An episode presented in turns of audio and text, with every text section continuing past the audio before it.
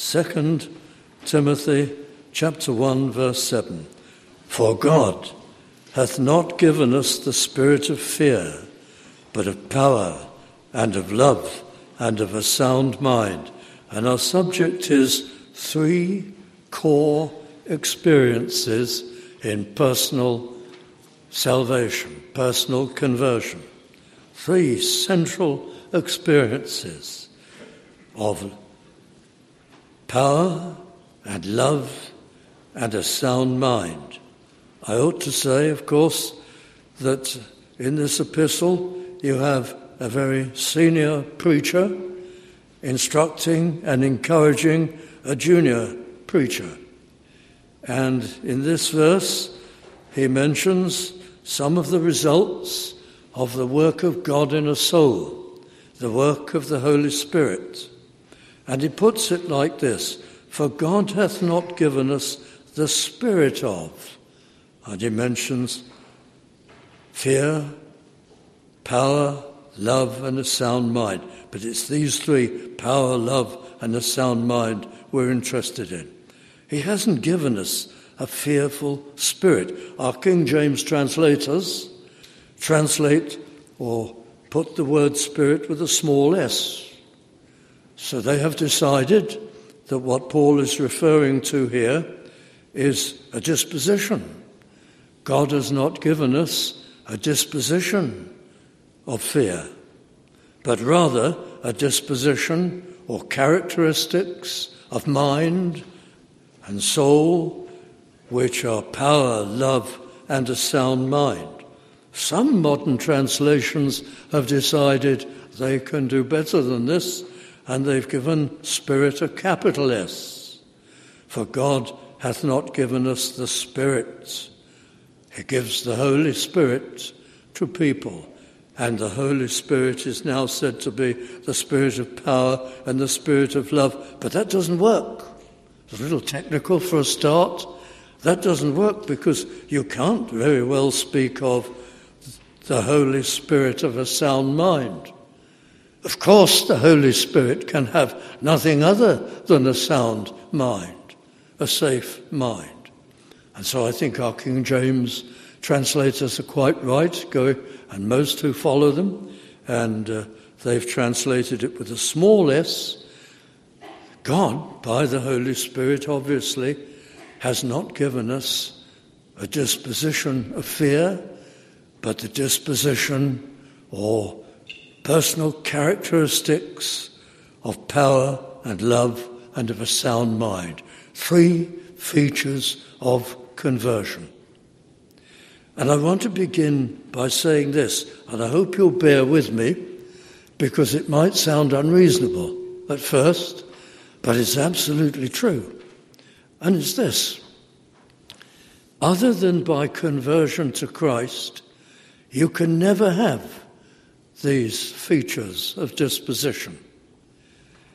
Other than by experience of conversion, you will never really taste or know power. Never be powerfully influenced without conversion to Christ. Is this not an outrageous thing to say? That thousands and thousands of people, even among them the most clever, intellectual, the strongest, the most astute, will never have known a real experience of power without conversion. But it's true. This comes only by conversion, real power. We can speak about power experiences quite easily. It's often said that young people, and this is true to a point, will may have an experience which greatly influences them and shapes them and sets them up in life. Maybe you come under the influence of someone. Maybe it's at the university. Certain things are formed in you. And can you not call that an experience of power? Well, you can't. I remember reading about one of Churchill's generals, one of his best in World War II, one of the most successful and consistent of his generals. And reading about his life, and when he was a youngster at university, he became a communist. And it seemed to change him greatly. And all he would talk about was Marxism and communist theory. And he was full of it. And it drove him. It was his engine. He seemed to be a confirmed, for life, communist and very ardent. And it so influenced him. But then you just move forward a few years and all that's changed. He's no longer a communist. He's left it behind. This was something in his head. I'm not talking about communism one way or another. This just illustration. It was just in his head. It didn't really shape him. And it was hardly a power experience anyway, because it didn't deepen him. It didn't change his character. It didn't make him morally stronger. It wasn't with him for life. It wasn't a reorienting of him in a certain direction. No, it was skin deep. And a lot of things that you might think of as power experiences are like that. Like a funfair ride with a big dipper and a great plunge involved in it, so that all of your feelings are turned over and jangled. But you're going to get off the ride, and in a few minutes, that sensation will have gone, will have passed. You can hardly call it a power experience. It's so passing, transient, ephemeral, it's gone. And there are many things like that that you can talk about. You won't really have had a power experience other than by conversion to God, by coming to Christ and having your life changed. A powerful, life changing experience. Friends, people, I don't want to tire you with illustrations, but some people go in for bodybuilding and it makes them feel powerful. And they can lift tremendous weights, which they could not do before. And as the old saying goes, they develop muscles in places where most people don't have places. And so they build up their appearance. Is it a power experience?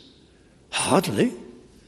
If they give it up or they lay off, the benefits that they feel they've had will soon vanish. And has it strengthened them? Possibly the reverse. It's very addictive for many people, that kind of thing. It gets to rule their life, rules their program, rules their tastes, and their timetables. Makes them sometimes, I don't want to generalize, but sometimes makes them extremely proud and self aware and self conscious in an abnormal way. Is it powerful? Has it given them self control? Has it given them God and enabled them to communicate with Him? Has it given them eternal life? Has it changed them profoundly and morally? It's hardly a power experience.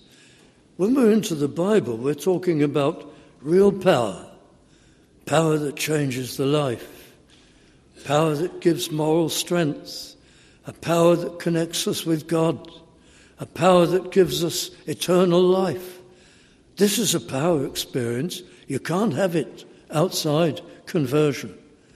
And so the Apostle Paul says this For God hath not given us the spirit of fear, but what has He given us if we're converted to Him? But of power. And what about love? Surely this preacher isn't going to say you can't really love unless you've been converted to Christ? Yes. If you understand the real meaning of love, that's true. You can't really know love without conversion to God through Jesus Christ the Lord.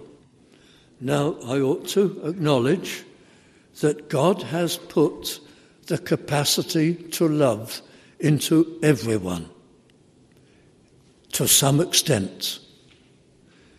God has very graciously and marvelously given the power to love to all human beings. Sadly, it can be almost entirely eroded away. But to most, there is some capacity for love. Why has He done that? Why has He given man this precious, precious ability in a fallen world where man is in rebellion against Him and wants only to live for the here and now and for material things and wants to deny God and run away from Him and ignore Him and reject Him? Why has He given the precious gift of the power to love? Well, for at least three reasons, though this is not our subject. First, because if he hadn't done that, this world would be utter, utterly intolerable as a place to live in if we were not capable of some measure of love for one another. It would be impossible and intolerable. The worst would be on display all the time violence and hatred and so on and so on, extortion, unfairness. And secondly, a reason similar to it, he has left some love even in this fallen world which is against him in order to give society a cement, to hold it together, in order to give the family a cement, to hold people together parents and children. So there's a capacity to love, that's true. And there's another very vital reason why God has stamped love into the world, and that is to give a language for the gospel.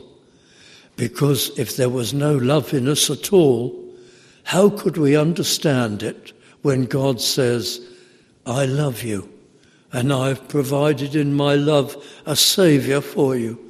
Who can forgive you your sins. He suffered and died on Calvary's cross to make an atonement for sin.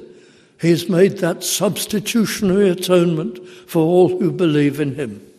And in mighty love, he's done that, and he can forgive and change you. We wouldn't understand that message at all if we had no capacity for love. So it has to be left in the world to some extent to give a language for the gospel of grace. So there's some love, but not a great deal. Not a great deal. Have you got absolute loyalty in love? No, what happens to love is this we largely love ourselves. And then we have some love for things and possessions and acquisitions. And we have some love for pleasures and kicks and experiences. And we have some love for notice and flattery and fame and fortune, if we can get it. That's not real love. To love all the wrong things or the things that are actually good but supplemental in life. But we don't have love for God, love for standards, love for the truth, love for His purposes, love for heaven, true and deep and abiding love for each other, so that my wife comes first, my husband comes first, my children I don't punish them out of anger, but I deal with them for their good and to encourage them because I love them. Do you have real love? Uncontaminated by all these things? Real love doesn't come into us until conversion. Love for the right things, love which endures. And I'll come back to this in a moment. The power experience, the experience of really being able to love, and the experience of a sound mind. Now, the Greek is safe mind, Our translators choose the word sound to get it across. A sound mind. Have we got a sound mind? Until we're converted, the Bible says no. We have a disordered mind. We have a flawed mind. We are not safe minded. We're not discerning. We do not come to the right conclusions. We are not safe. Some people translate this prudent or even self controlled. That's there in the word, but those words are not big enough, really. Safe or sound is the best translation. Do we have a sound mind? Not without conversion. You've read, and I've read, about driverless cars. Well, we have a similar thing with sat navs. Let's just work the illustration at the level of a driverless car. It's more significant somehow. You've got a driverless car. There are some running. In the USA, there are towns, three I think, that are running cabs which are driverless. Would you be scared to get in one? Well, just supposing you do, or you've got your own driverless car. It's had a knock, you don't know that, but in its history, it's had a bang somewhere.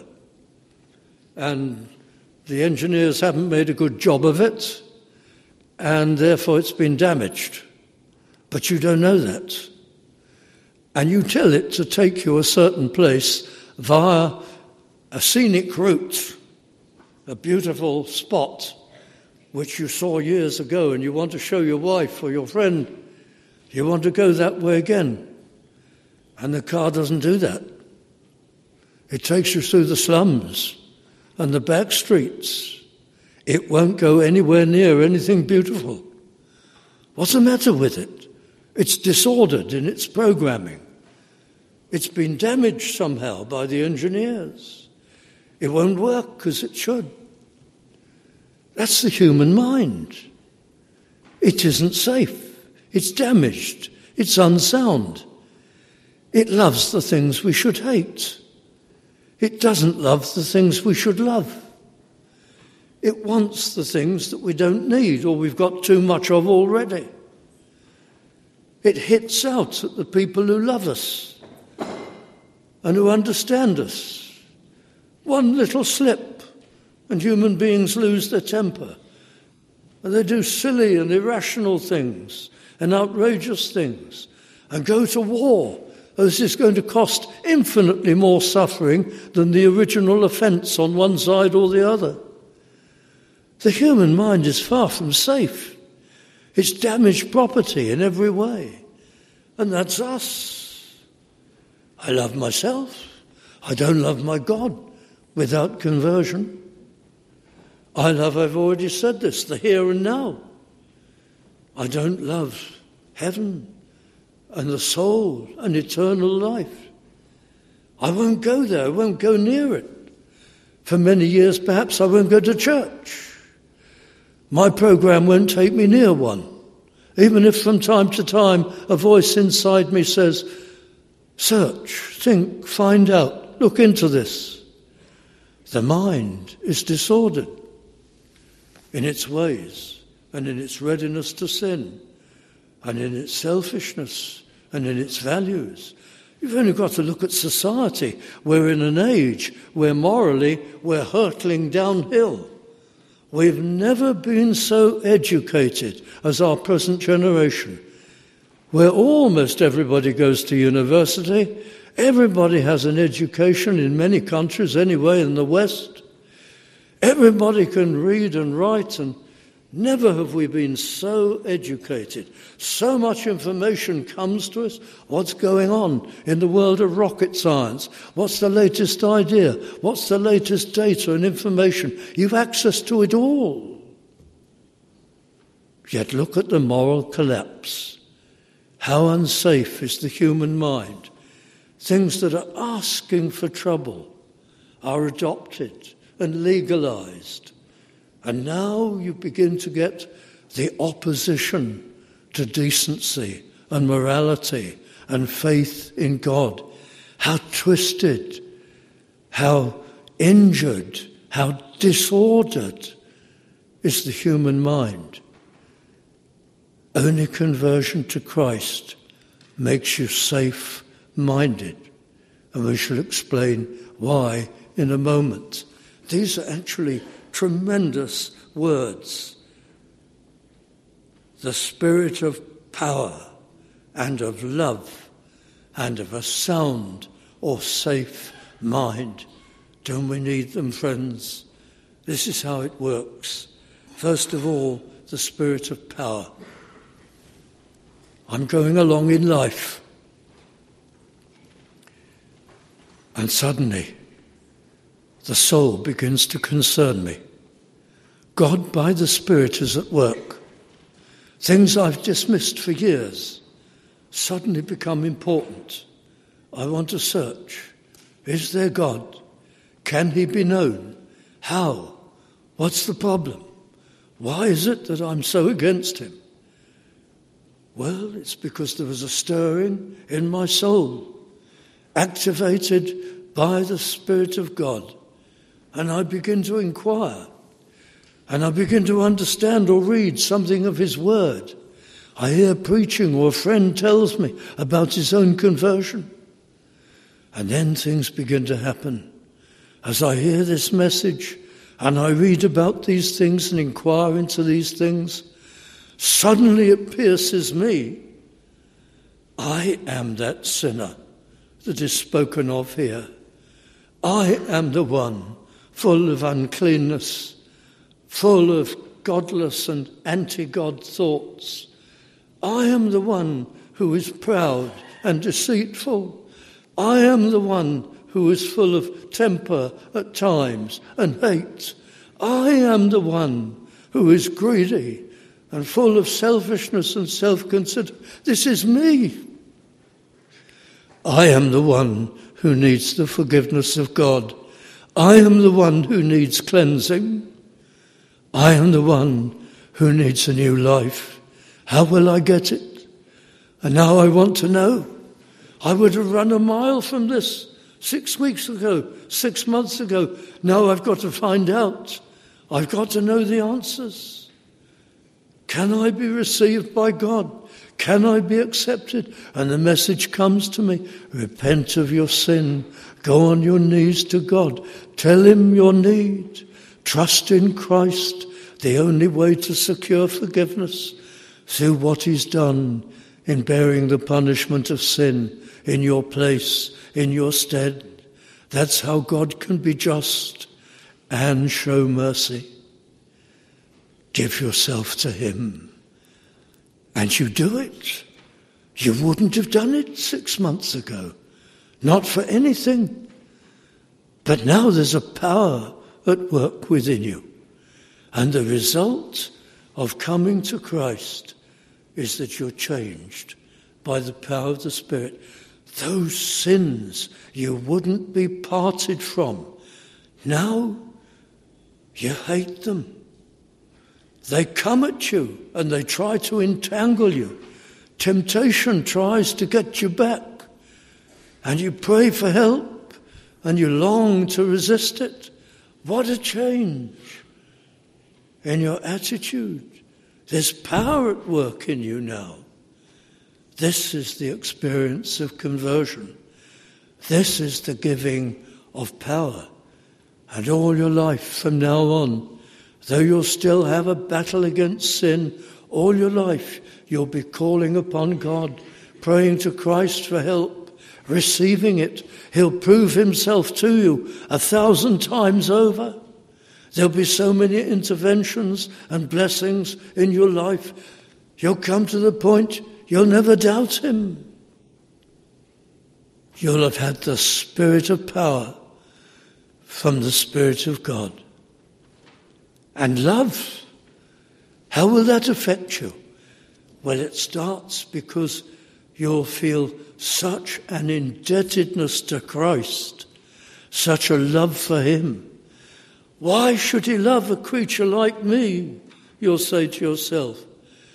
Why should He lay aside His glory and His power in heaven and enter into time and enter into human flesh and become the God man, the Saviour, and live a life on earth suffering great hostility and humiliation, and go to Calvary's cross. Why should he do that for me? And you'll feel such a debt of love to him, and you'll feel a debt towards other people. Oh, if that friend of mine could become a Christian and could find the Lord and find his power and his help and his kindness and walk with him and you'll pray for them. You'll love others. This is the love that sends missionaries around the world to suffer all manner of difficulties and illnesses in order to win others. You'll be filled with love. You find now you really can love your husband, love your wife, and praise God for them, thank Him for them, and overlook little foibles and remember you've got a million of your own and even find them endearing because you've got a new capacity to love in your heart. It's given to you by God. The spirit of power and of love and of a sound mind. Now you can think. Of course you can, because God emancipates your mind when you're converted. He enlarges your understanding. You can understand the things of God. Oh, you say, now I'm a child of God. I've sought Him and found Him, and I can see it all now. This is a fallen world.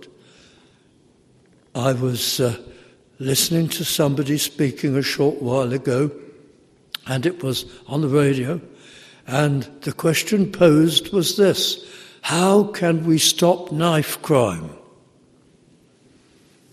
And the person who was replying, who was a former cabinet minister uh, and home secretary of years from some years ago, he replied along these lines. Of course, he's an atheist.